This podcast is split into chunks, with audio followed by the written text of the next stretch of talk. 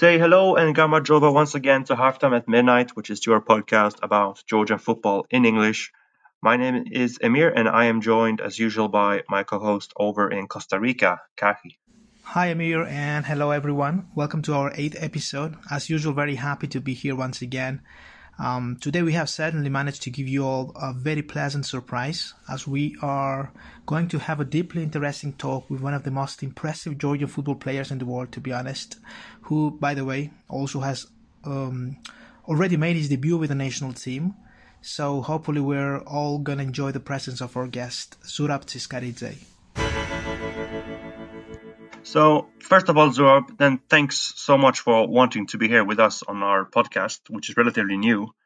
And uh, we have, well, people from, I think, 15 different countries listening. Uh, so, it's all surrounded around the fact that people have an interest on some level to Georgian football, which is which is our our vision. We just want to spread, uh, well, news, love, um, anything relevant to Georgian football in English because there was no such content before. So first of all, we're really happy that you want to join us.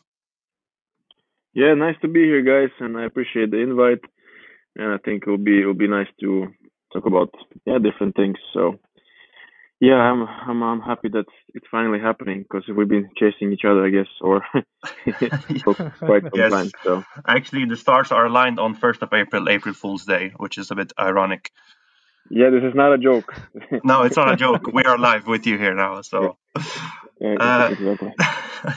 no, Zura, because actually, when someone looks at your career, or like uh, if they Google you and they go on Transfermarkt or something, they will have to scroll quite a bit because there's a lot of countries and, and, and clubs on that list. And for me, it's like one of the coolest, wildest careers that I've ever seen. And that's on any footballer in the world. Maybe that's big words, but you know, if you tell me a player who has a uh, a more rich career than you have, then uh, I- I'm interested to know that name. But I don't think there, is, there are so many. And actually, when you scroll to the furthest back, you end up in Brazil in a club called, I think, in, Internacional Limeira or something like that. Uh, but I Mhm. believe your career starts even earlier than that. Is, is, is that correct? You want to explain? Yeah, yeah. First of all, thank you for this intro, and uh, it did it kind of happened. Um, I don't know. It it it, it it happened by itself a little bit, but of- not really by itself. Of course, I, I had to put a lot of action into it, but it, it didn't happen like purposely like that. It's just um, I always wanted to take the next step or challenge and challenge myself. So these things kind of occurred, and if you, I guess, if you're a club director or, or an agent or, or someone, if you're scrolling through my CV, because I I know how football works nowadays also. So if you if you're scrolling through, let's say with your eyes, you're like, oh, this is pretty cool, you know. So there's uh, the guy has you know had an adventure, and if you're scrolling through with the eyes of a director, president, an agent, coach, you, you might think, hey, this guy must be he must be crazy. He must be troublemaker. He's, he's moving from yeah. He must have uh, some kind of character problems if he's moving from club to club every season almost. You know, is is he reliable? Because I've been I've been asked these questions. You know, Mm. and I have to always explain myself or tell my story, and you know, it's it's always story behind the story. But um, well, uh, when I was four, I moved to you know, four or five. The Soviet Union fell apart, and you know everyone who could leave at those times uh, left, and we had a chance. I moved with my my, my mother and my stepfather and my one year old brother to Poland. So I, I grew up in Poland. You can say I lived there in, in Warsaw for ten years. Yeah, so I went to I went to school there. I learned Polish, uh, you know, and actually I was speaking perfect Georgian when we moved. I only spoke Georgian uh, to my mom, but my stepfather was was Russian. That's how people don't understand the don't know the story behind that, how and why I don't speak Georgian, how I forgot Georgian, but there's a story behind that. Uh, he was uh, stepfather was was Russian. He didn't understand what uh, me and my mother were talking about. It's not like we had the top secrets. He's just a just a child talking to to his to his mom, but uh, there was other issues. He didn't he didn't understand. He said, "Okay, no no Georgian, I can't speak." Uh, so so I forgot it. Unfortunately, uh, after some time, it was kind of knocked out of me, uh, literally. and then, um, yeah, but by the time I was um, I was like 12, I started to play quite late organized football because I started to play with the with a team called Agricola Warsaw, which was like um, you would say they were backbone to they were kind of um, a youth team. If you made it from there, next step was to Legia, Legia Warszawa. So they were associated to each other.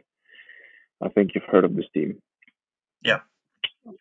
Uh, but but but uh, you know we made a decision for there's another long story behind that but i don't know if we want to get into it or not but there was limited opportunities in, in poland and my, my real father is also georgian and uh, he's actually he had a he was he is a, well still sings sometimes but he was a professional singer he was a he had a band called iveria back in the day and he traveled all over Soviet Union, all over Georgia. He was quite well known, and then all of a sudden he decided to go into opera.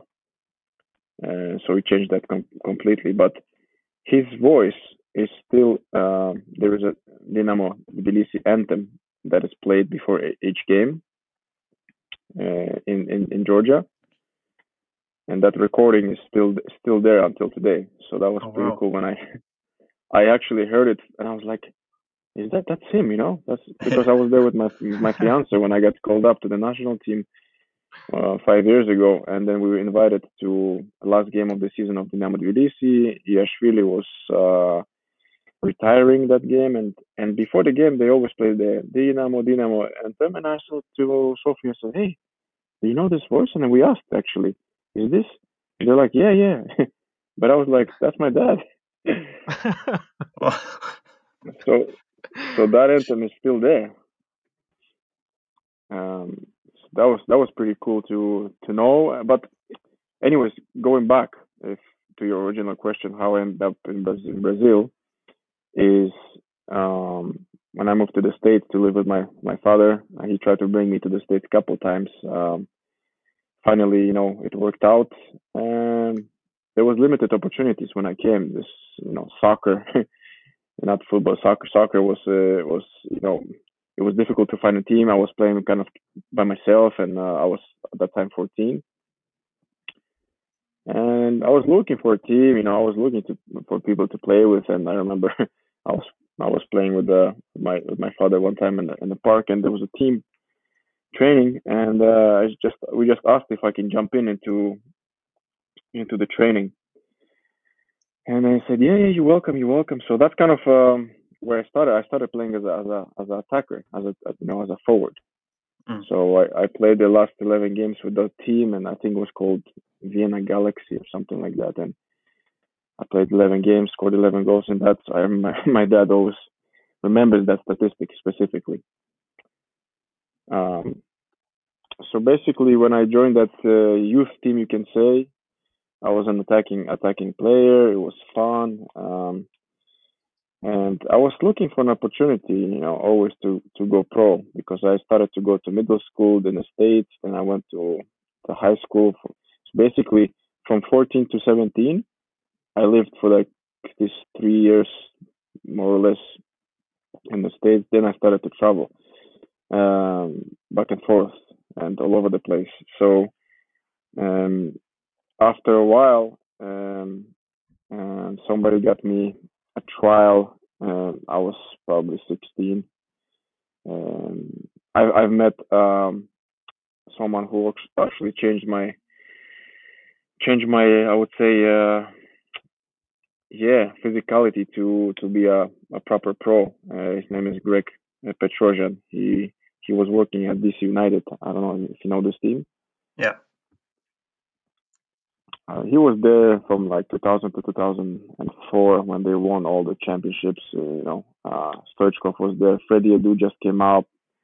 Uh, you know, Alecko Eskandarian was there, uh, um, and and others. Let's say so. He was a fitness coach there, and himself had a fantastic background, and uh, uh, he was a long jump long jumper in uh, in the the Olympics, and he was yeah he had a fantastic background. He he kind of basically was still working with them, and um, he had to check me.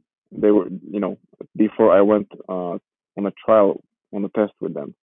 So he approved me basically, and I went on a test with DC with DC United, and they said, "Oh yeah, you know, we really like you. You're still young. You don't have a U.S. passport. You don't have anything. Uh, we want you kind of to go to college and to follow you, so we can set you up to actually go for free if you if you'd like. If you want to have a scholarship, and then we follow you. Maybe you can go for two years, get the paperwork, and you can join us. Let's say like that. That was the plan. Mhm. And I said, okay. After this two three days trial, I did really well, and I said, thank you very much, but I want to go pro as soon as possible. That was my, you know, I, I wasn't interested in going to college and stay spend four years there. I, I was thinking I can be a pro for four years, you know. So basically, you know, I had opportunities to go to college. I didn't go. Uh, I had couple that I could go to, but I chose not to. I was chasing uh, the pro contract, and I continued uh, over the years to train with Greg, who made absolutely uh, a bull out of me because I was technical, I was quick, but uh, he added something extra. He, he he added he added to to my game this physicality that I could be playing on a top level because you need that you need that physique to to be to handle this type of um let's say um yeah uh this this type of uh this type of pressures let's say on your body so but before that we were basically playing uh, there was a place where we also always played pickup games in the area where I lived and I played with different teams and played with different people. And all of a sudden, somebody saw me playing, and uh, this guy used to play in Brazil himself, and he used to also play for Grasshoppers, but he broke his leg at a young age, at 26, and he had to quit his career. But when he saw me, he said, "Hey, you know, hey, why don't why don't I just take you to Brazil?" I was like, "Uh." Sounds good, but what do you mean? Like, yeah, you know, I, I can I can see potential in you. His name his name was Daoud. I can see a potential in you. I was playing there. I speak Portuguese. I have connections. We can just bring you in, and I'll just let you let you play there for like under 20s somewhere. You know, youth in São Paulo. So first uh, we had a t- chat with my father. He he was really uh, was a little bit uh, afraid because at that time, well, eh, you know, it was not so safe. It's still not in in some areas, of course, uh, in Brazil, but he trusted that everything will go fine. And uh, basically, uh, we went we went there, and we first went to a club. It's outside of São Paulo. Called Internacional uh, de Limeira. Uh, I forgot even which division they're playing, but I was I was supposed to train with under 20, and the, the whole thing I was still playing a striker. I was still playing forward. Mm.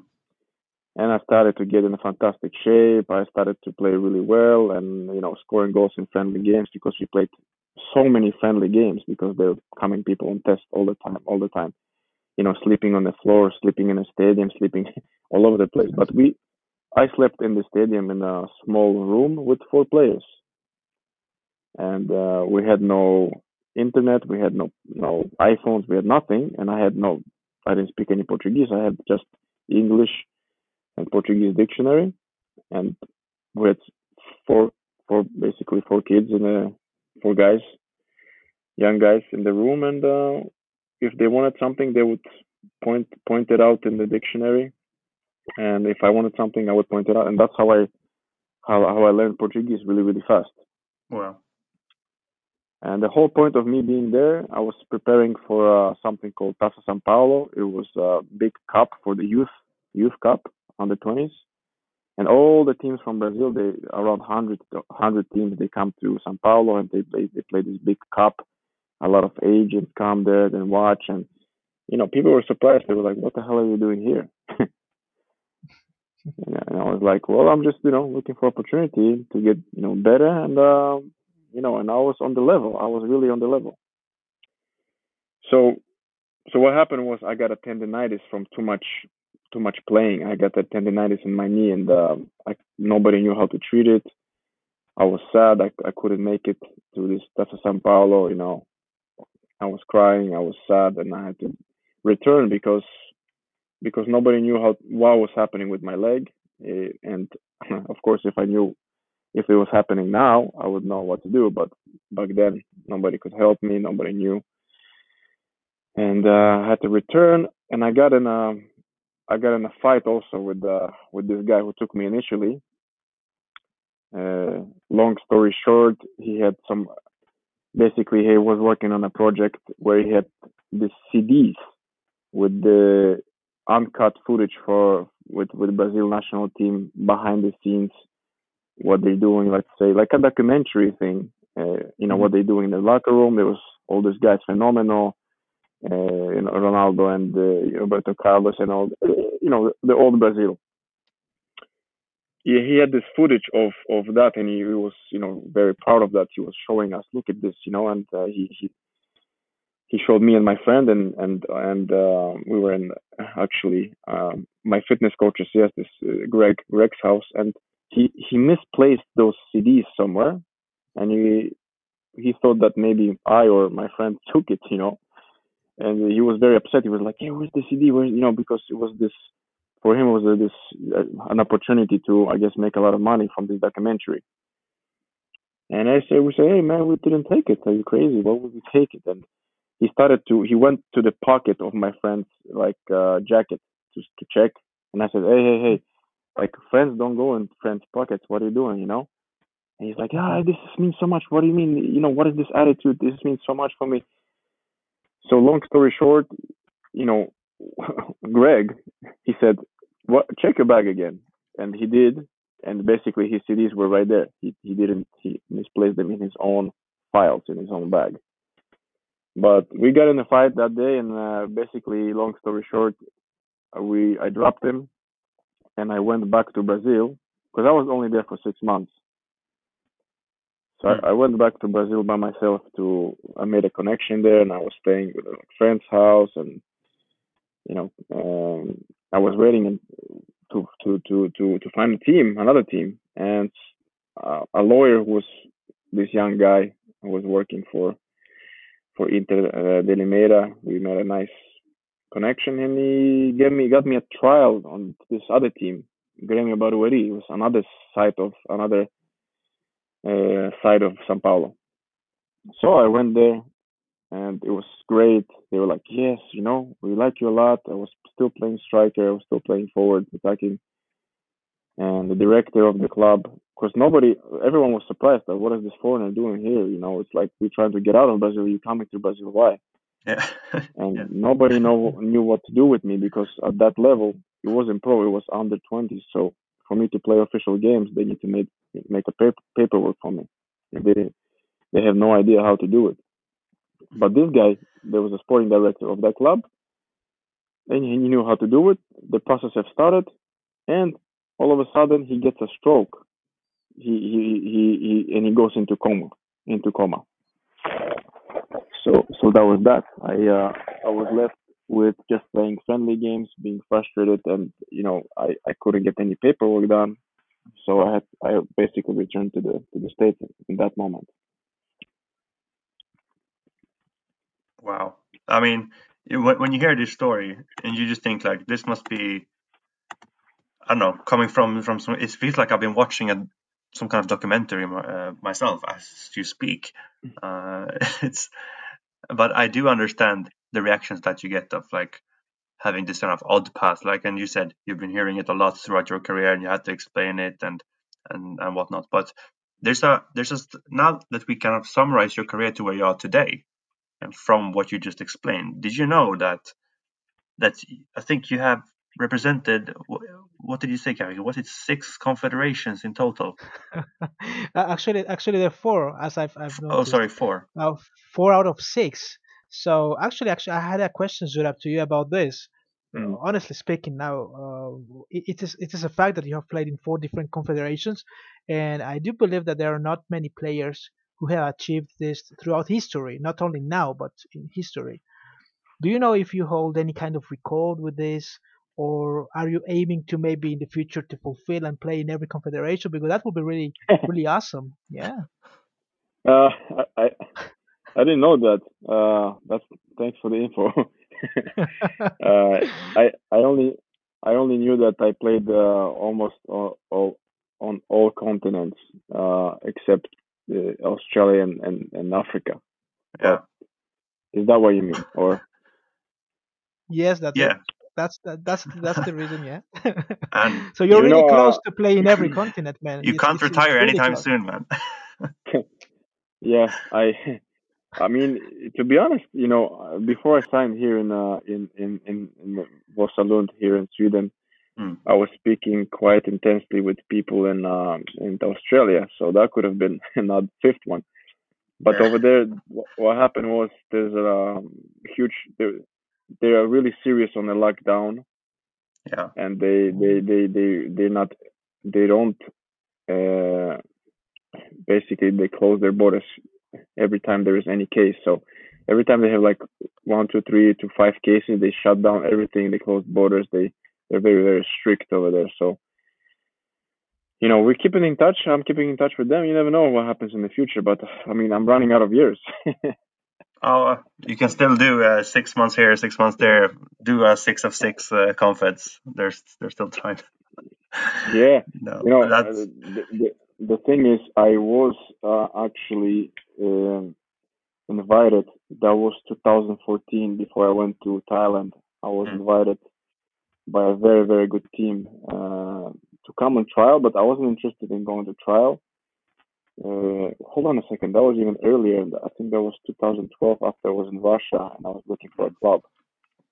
uh, i was invited to go to mamelodi sundowns in south africa. oh yeah, yeah, Oh yeah. And they're a huge club, and they're basically they won the Champions League in Africa, and uh, and, and South African football is the best in in, in Africa, the continent. And they wanted to they could, they could pay for my ticket, flight ticket, and just basically you know two agents was working on this, and they were like saying to me, hey, you know, just go and uh, and and test. I was uh, I was so tired of tests. I was like, come on, you know, just just sign me because there was a center back who was actually Dutch guy leaving from there. He was a club legend. He was leaving. They were Yeah. looking for another one. So Mhm. I could have I could have went there already, but yeah, it didn't happen.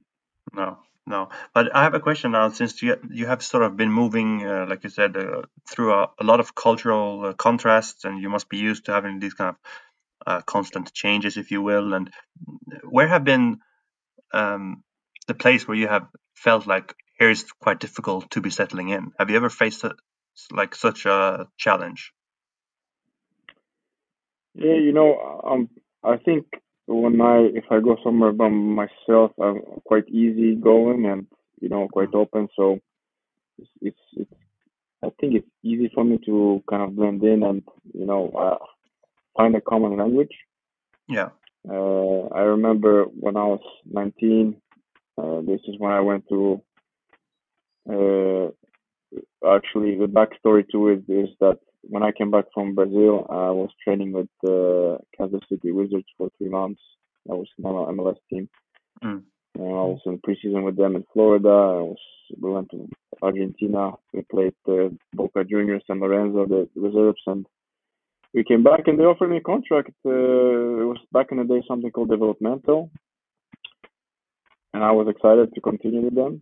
Uh, it was MLS, and um, you know, basically an agent who set it up, this French guy, French Algerian guy. Uh, she said that you know, uh, you know, it's maybe better to go if you're dreaming to go to Europe. Let's go to Europe. And he was living. He's from France, basically. He's an Algerian guy, but you know, he was, grew up in, in south of south of uh, south of France. And uh, it was tough decision. I wanted to stay, but you know, he pursued it. Also, at that time, he, he was you know speaking to my father because you know he obviously uh, persuaded him to uh, kind of change change our minds and let's go to France. I mean, since then, I kind of since since since that since since, since France since I was 19, 20, 21, I started to make my own decisions uh, after that because I got enough experience. I had, I've learned, you know, uh, I've learned from mistakes. I had to, I had to make many mistakes and take uh, two steps back to take one forward, kind of thing. You know, I had no one to take care of me. For, I didn't grow up in academy. I wasn't schooled in academy. I, you know, basically everything was uh, my, you know my minor or major struggle too to to find clubs, agents, you know all these things. But we can get into it later. Uh, but that was tough for me because when I went to France, I was living uh, with this guy's uh, this agent's brother, and uh, he didn't tell me that the guy likes to drink. so he would uh, sometimes wake me up in the middle of the night to you know use my cell phone. He was finishing up all the credits in, in the phone, so I had not you know I was waking up. There's I have no I couldn't call anyone, but it was it was funny. He was kind of a, like a fisherman, and I would take go on a journey with him to like uh, fish out these oysters. You know, it was illegal, but you know, basically you would dive in the canals and fish out these oysters things, this this this you know crabs or oysters, and Mm. he would sell them every day, a couple of kilos. He would earn money like 30, 40 euros, and sometimes I would, you know, he had this car but uh, I would basically take these oysters and drive it drive it back to his you know garage or something while he's still swimming in his gear, swimming gear, and uh, come back and pick him up from this from this uh, canals, and that was that, you know. But um that was funny. That was funny. Um, then I moved out to I lived on my own in France, but that that city, you know, I was in a city in south of France called Sète. That was 40 kilometers Mont- from Montpellier, and even the players, French players from France, from other places in France, they told me, you know, this place is special. And I said, what? What do you mean? Because if you go there for a vacation, you have these nice canals, you know, you have this Mediterranean Sea. They have a lot of fish restaurants, like uh, you know, seafood. Uh, for two weeks vacation is fantastic, but to live there, then you realize, oh, you know, oh shit, so uh, they were right. You know, I wasn't so welcome after a while. You know, it's a little bit of of a, of a village, a little bit of you know, people, everyone knows everyone. They don't like outsiders so much. Um, I wasn't I wasn't playing uh, for the first team as much as I could have. I, it's again to this agent who, who who brought me there. He was delaying. I was I wanted to sign for the first team. They wanted me to, to sign. There was there was a new coach, and he's like, wait, wait, wait, play this friendly game because it's about it's, he's gonna he's gonna play against League One or League One or League League Two teams, against Toulouse, against this. You know, play these games. Maybe they're gonna see you. Was trying to push the agenda all the time. Um. So so at the end of the day, um, I ended up not signing from the first team, and I, I ended up in reserves of this team.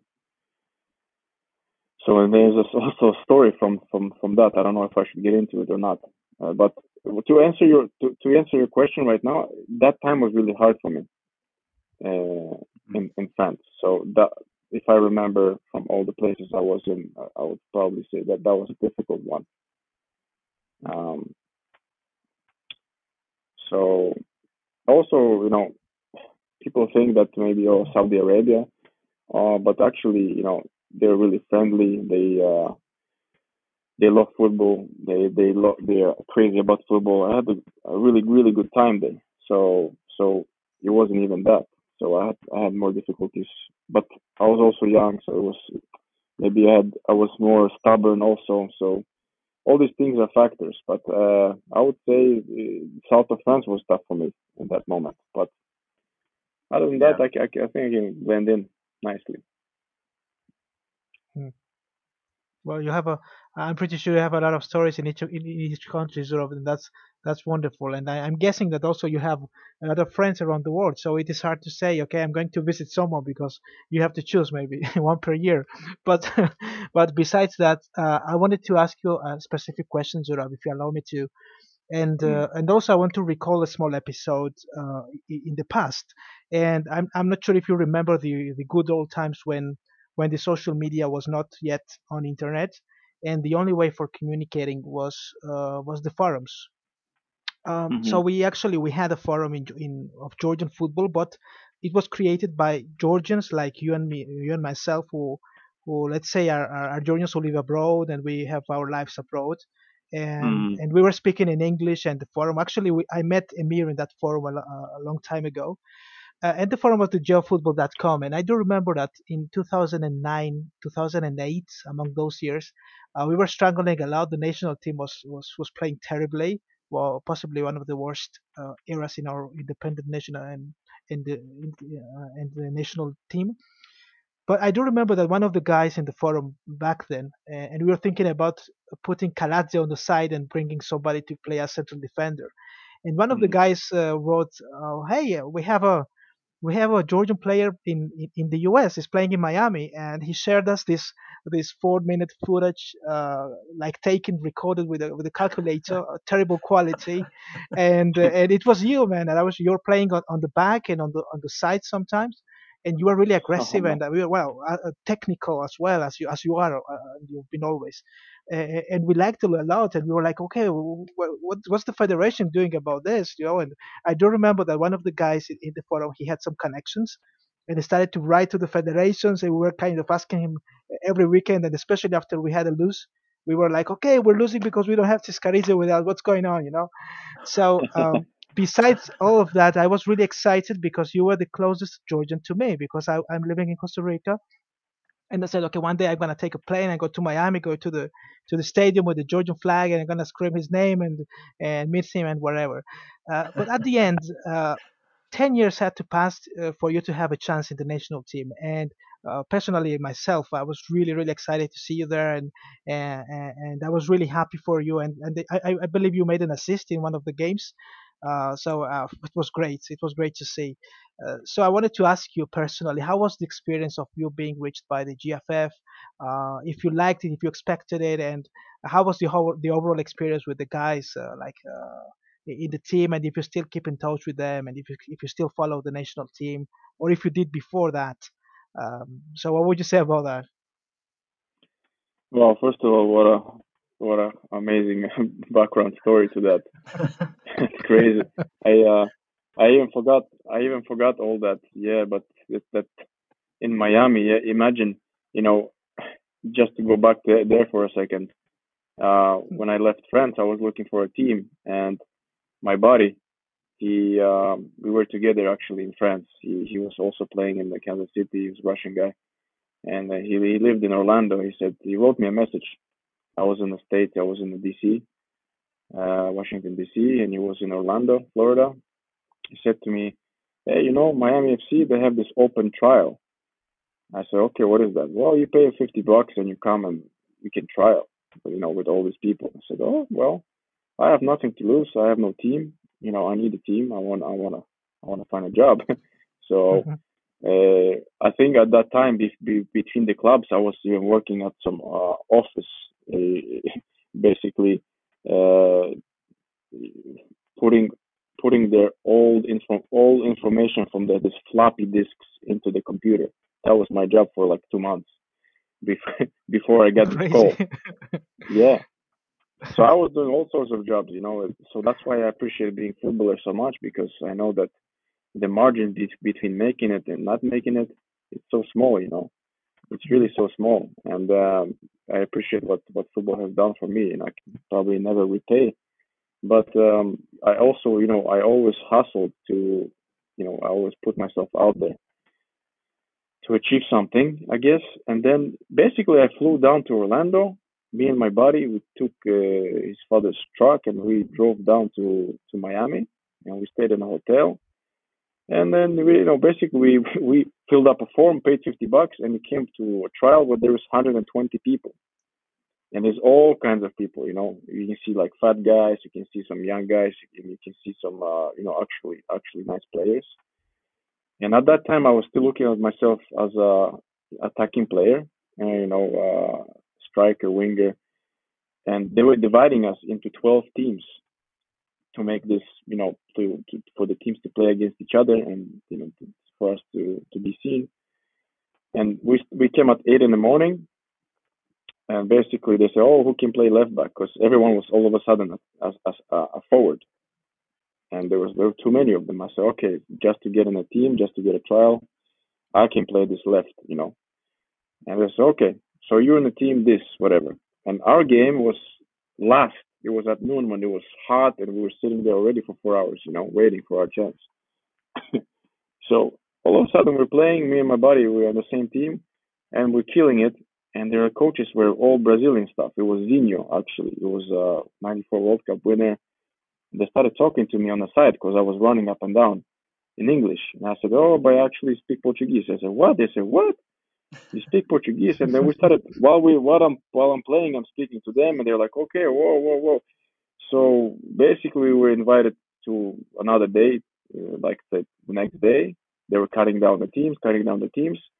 So at the end of the day, out of 120 people, they, they chose four people to come back and, and train with their with their you know with the main team, with the A team. And at the end of the week, basically, I impressed them enough that out of out of these four people, they ended up signing me. So out of these 120 people who showed up, I signed. so so it was fun. Uh, it was fun experience. I flew back. I took my car and, and drove 13 hours down to, to Miami to spend the season there. But uh, fast forward to being called up uh, to the national team is um, I can't even put it in words. I thought somebody wrote to me on on Facebook uh, and uh, it's like, yeah, you know, I'm this and that, and um, you know, working for the federation and blah blah blah. And first thing he asked is like, do you have a Georgian passport? And I was like, oh, this guy has to be joking. No, joking. He's got to be kidding me. It's probably April Fool's Day or what.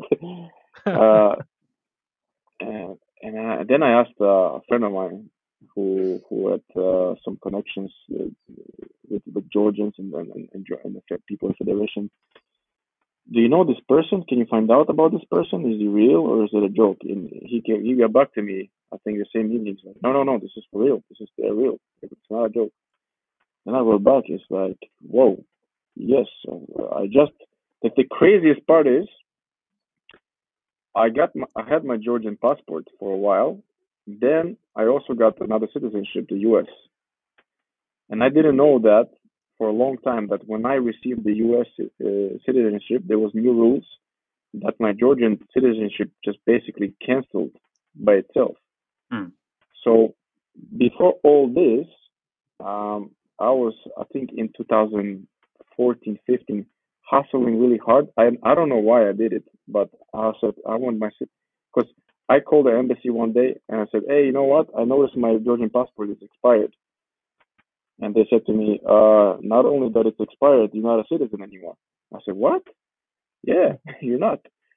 So I had to I had to start the whole process again. I had to write a letter to to the president. I had to have witnesses that saying, okay, this boy or this guy is a nice guy. I had you know, people vouching for me that yeah, we know who he is. He's, you know, he's not some you know mm. criminal.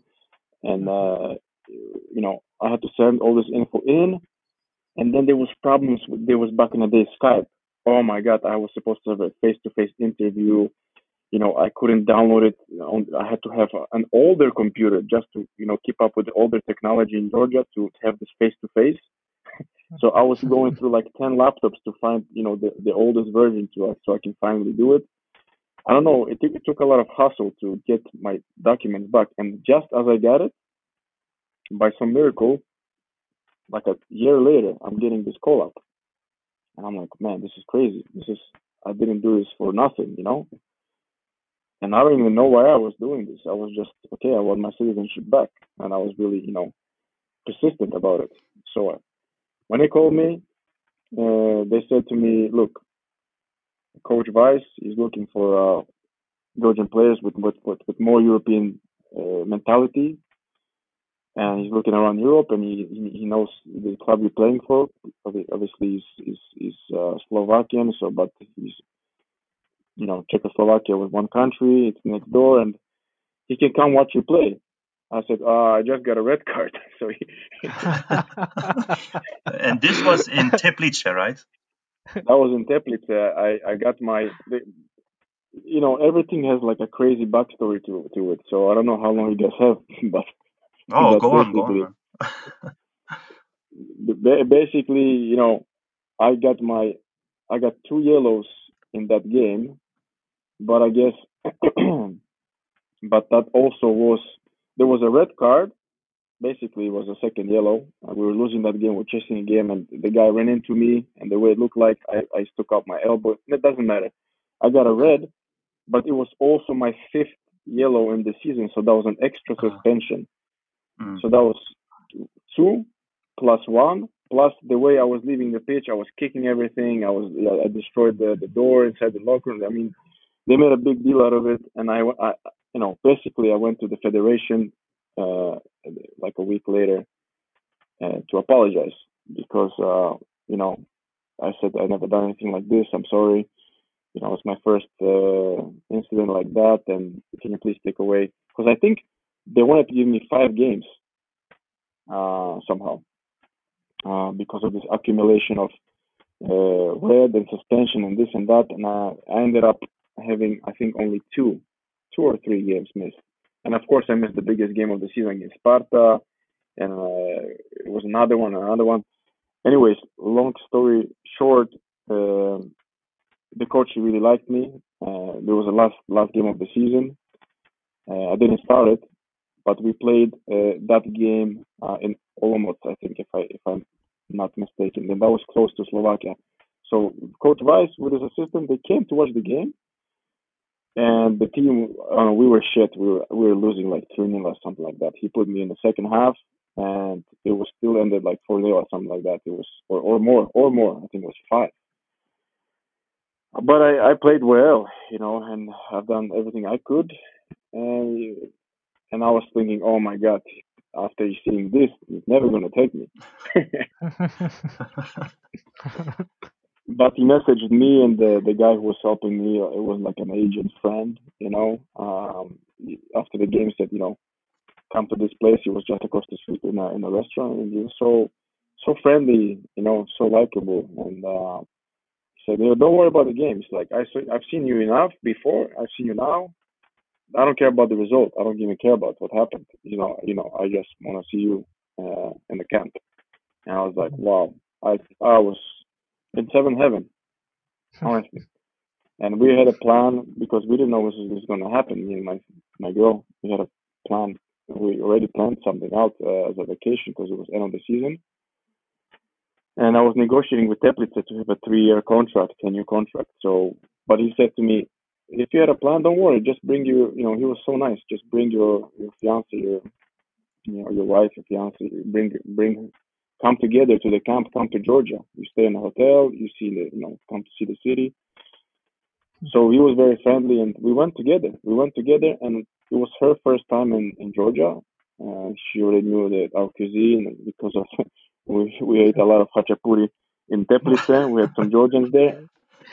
Uh, and uh, but oh, she loves Georgian food, and that was my first time back in 25 years since I since I left Oh, since I left Georgia nuts.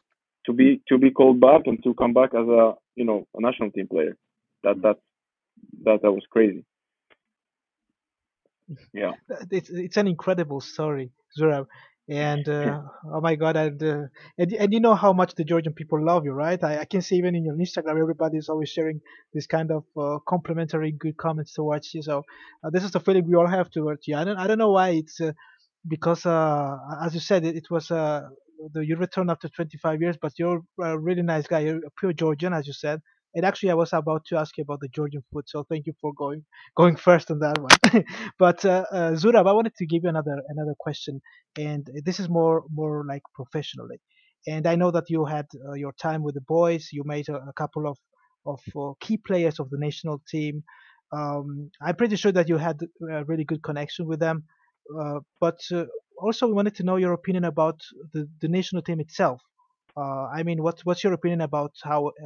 I mean, I, we we somehow want to avoid this topic in, in Georgia and, and among our, our our environment, but we lost the final and we didn't qualify to the to the to the Euro, which was really painful. And we're still kind of uh, thinking about that. Uh, I, I mean, were you were you watching these games? Are you following the national team, or you you're more like into your business, or, or what's exactly your your position with the national team? And if you do, uh, what what is your opinion about the the, the the team right now and what they did the last year? Uh, well, basically, you know, when I came in and I had my debut, I had my time there. Uh, a lot of Mhm. things happened. First of all, I felt a little bit. I felt really welcome, but at the same time, I felt a bit of like an outsider because I didn't speak the language. So who is this? Mm. Who the hell is this guy? You know, he thinks he's Georgian, but he doesn't even speak it. You know, but I have to always give the long story why I didn't. And uh, nice enough of the boys, they they spoke. They maybe they, they didn't want to, but they, you know, but many many of them spoke spoke Russian. Other players they spoke some Portuguese playing in, in those leagues or French or English, you know. So so I felt really welcome. But of course, when you go to national team, you always have to just you know you have to prove that why you're there.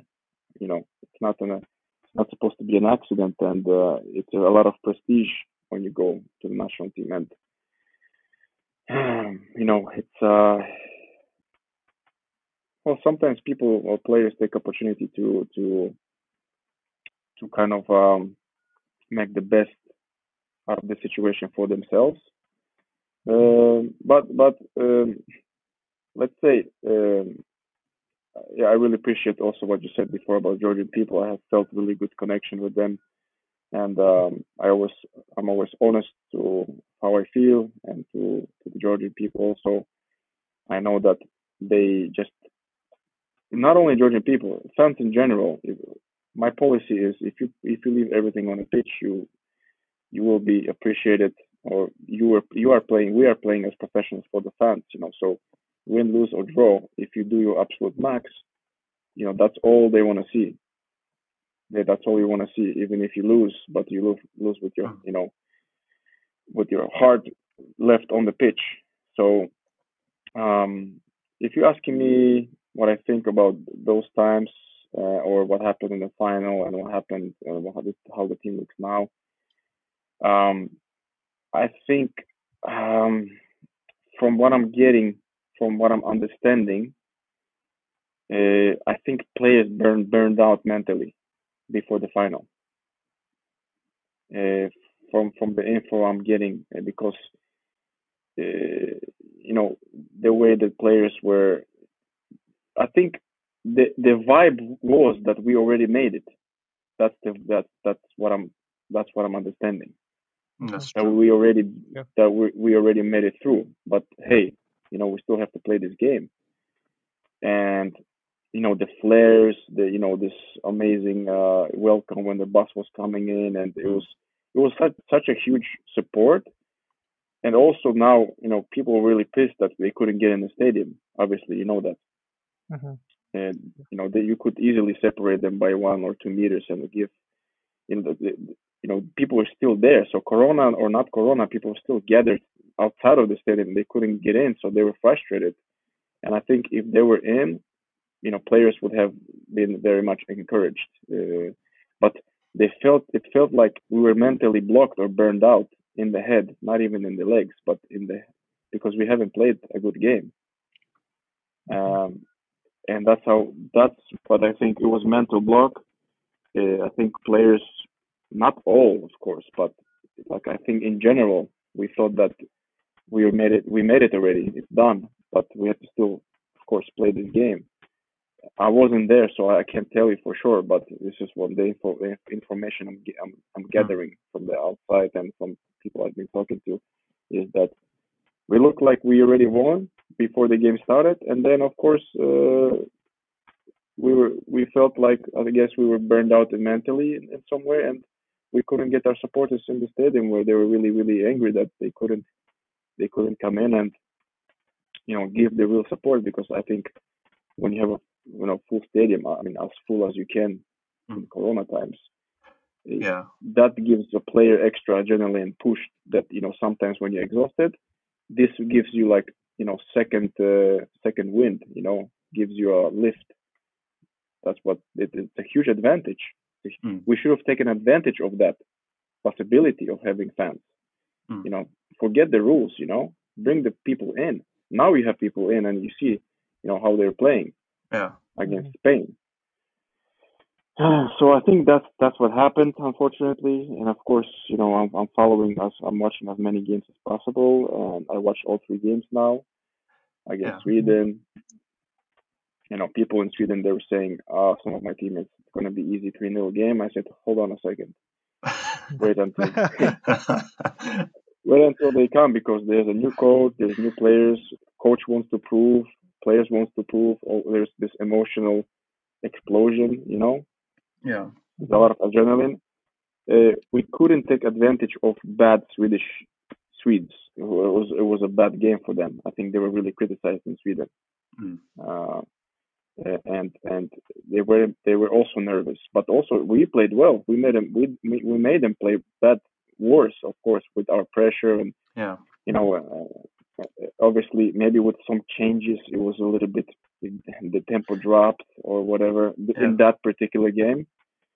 We could have went up one 0 with with with Philly, Kvilitaia. Absolutely. Unfortunately, it didn't happen.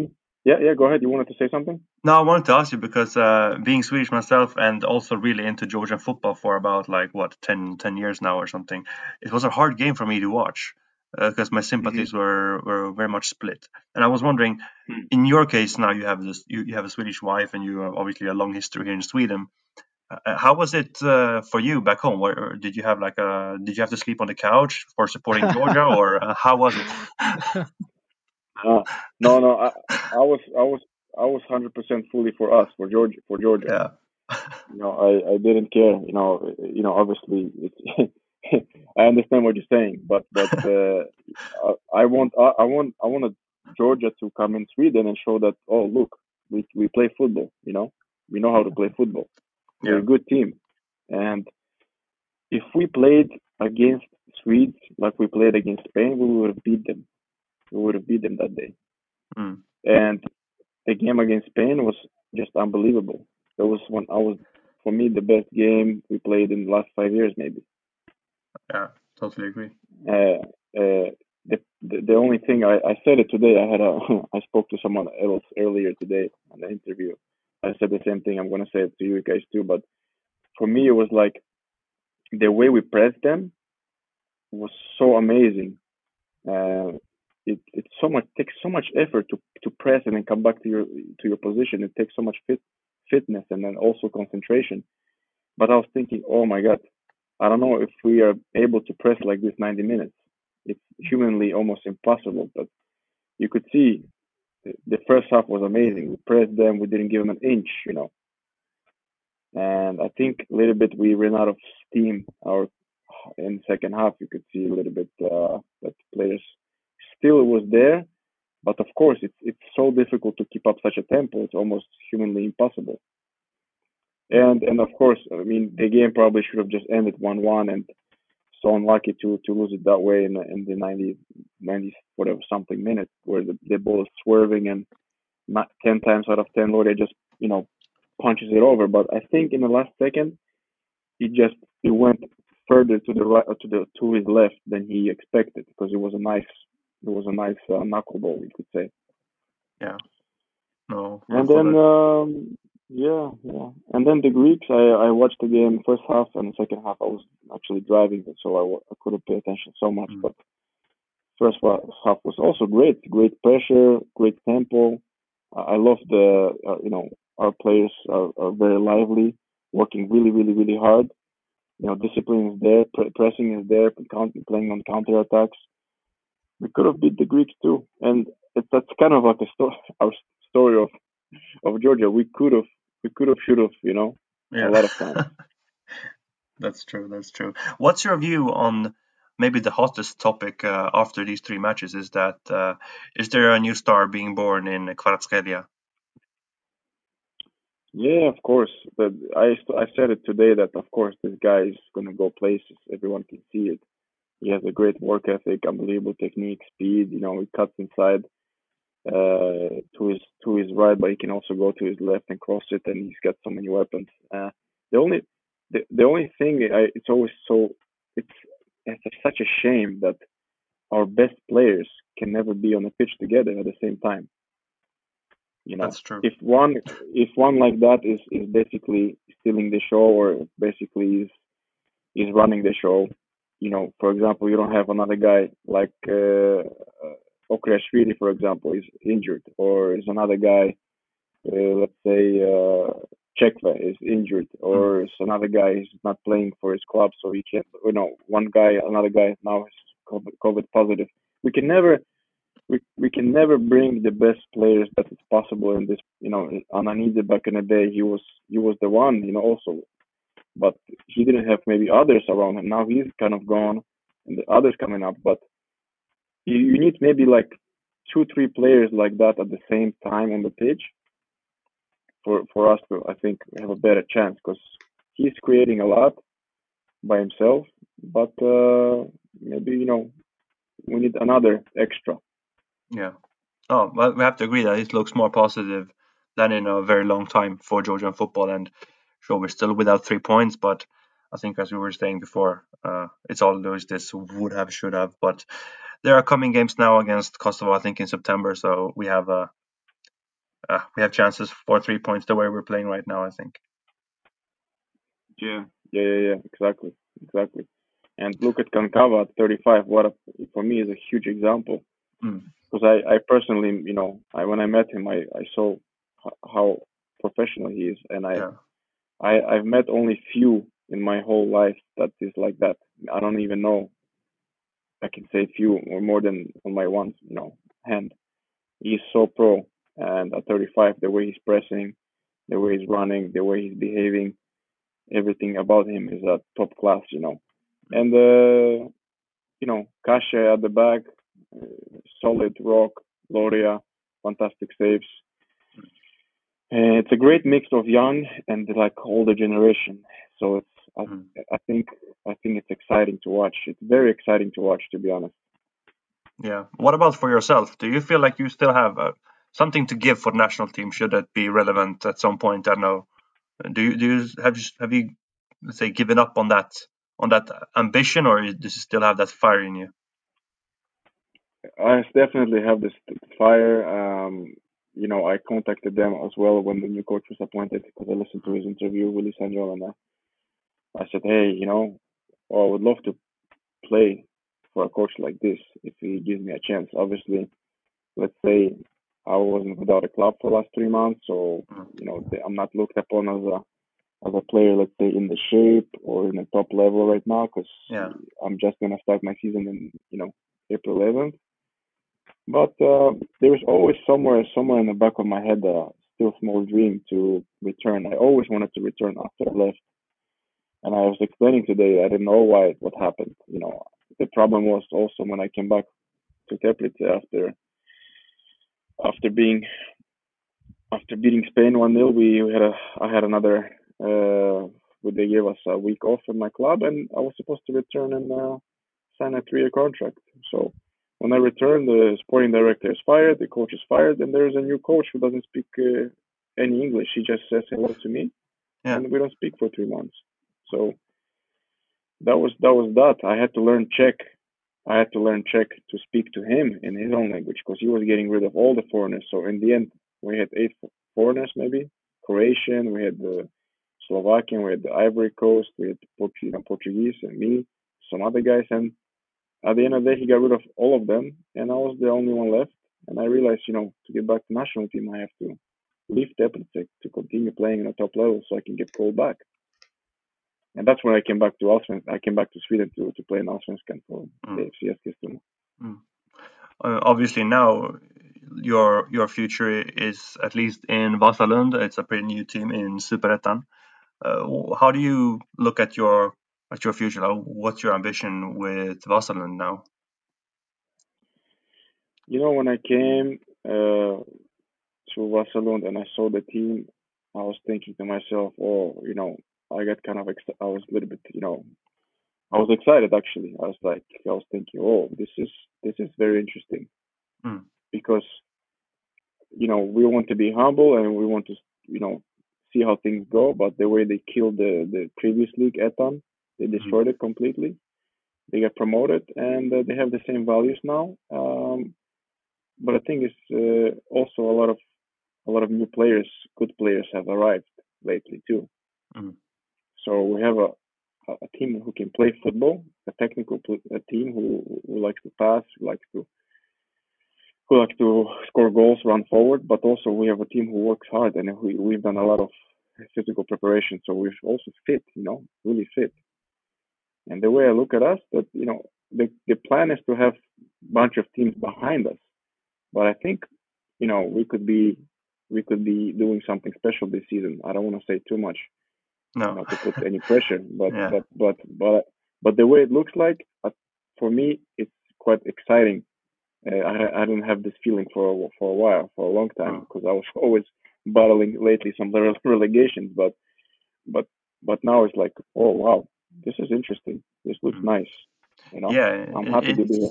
it's not like a like a normal newcomer. It sounds like. Uh, yeah, actually, exactly, exactly. It, we came in, and I quite kind of strong. You know, good signings. Uh, you know, has happened. The team looks solid. You know, people are people are training hard, and of course, everything will depend now on how things go game by game. Yeah. No, absolutely. Uh, we wish you like the best of luck in Vasalund, Zurab. And I also want to just thank you for again wanting to be on our show, and it's been so amazing to be able to take part of your stories and uh, and views uh, on all these topics. And uh, yeah, you're you're a top guy, and we we wish nothing but uh, but the best for you in Sweden. Actually, for me, you are like yeah my my closest duplicate here, like a Swede with some Georgian interests uh, when it comes to football. So uh, it's been a pleasure for me to have you here personally. Oh man, I appreciate it. I appreciate it. I uh, you know, thank you for for having me, and um, you know, we can do it again when uh, the stars align. yes. For sure, Zu- Zurab, I wanted to to give also some uh, fi- final comment to you. And out of all your experience and how professional you are, and uh, the much respect you have gained, and the this, this this warm feeling we have towards you, maybe in the future you're planning to be uh, maybe a head coach. I I know maybe uh, after ten years after you retire, because you still have ten years of of youth uh, talent in you. But maybe after ten years, you maybe you can you can you can think about heading uh, coaching a team. Uh, have you have you thought about that? yeah, you you have actually read my mind because you know, I, I rea- realistically, realistically, I got few few few years left. I I could actually, I feel like I could play a couple more years easily. Now it's just about who is actually looking at me and the ways, you know, if I can keep up. Uh, For now, I feel like it's not about keeping up. It's still about it's still playing in elite football and, and feeling good. I don't want to be uh, playing and feeling like oh this is getting you know I'm I'm embarrassing myself or something like that. This is getting sloppy. Right now it still looks like hey you know I'm still I'm still in it and I feel good physically and uh, I'll go as far as possible. But uh, but I would love to go into coaching. I think that's my that's something that I would I would uh, I was planning to do. Uh, I wanted to get my licenses way before, but it's intervening with, with, with playing games, so I can't do it while while playing games because then I'll have to miss games. So I have to wait a little bit. But this is something that really excites me because I think I can give a lot back to football from my experience, from what I learned from you know I've seen so many coaches and seen good and bad and taken away a lot of good and try to learn from the bad. But I would love to. This is this is something that I would love to do after you know for player's career to go into coaching. So you read my mind, my friend. I have a really, I have a really good feeling about this, Zurab. I have to be honest. I have a really good feeling. So, so personally, I wish you the best of the luck. For now, as as, as player, I really hope to see you back in the national team. Um, as I said, I, and I, I'm pretty sure nobody would regret, but uh, we all love you a lot, and, and thank you for being such a such a good example for all of us. Uh, and also thank you for joining this this episode. It is it was really special for us and it meant a lot. And hopefully we'll speak again. That that's for sure. That's for sure, man. We'll, we'll have you we'll have you back here. This is your home. I would, I would, I would, I would, I would love to do that again. So, thanks a lot for your time, guys, and um, yeah, we keep in touch. Absolutely. So it will be interesting to do to do one more during the season or something, or a follow up. Why not? Of course, we'll do that, Zurab, definitely. So once again, thank you for for being here with us. Thank you very much, and everybody listening. Please, you have a nice day ahead, and as we always say, Nakhvamdis. you.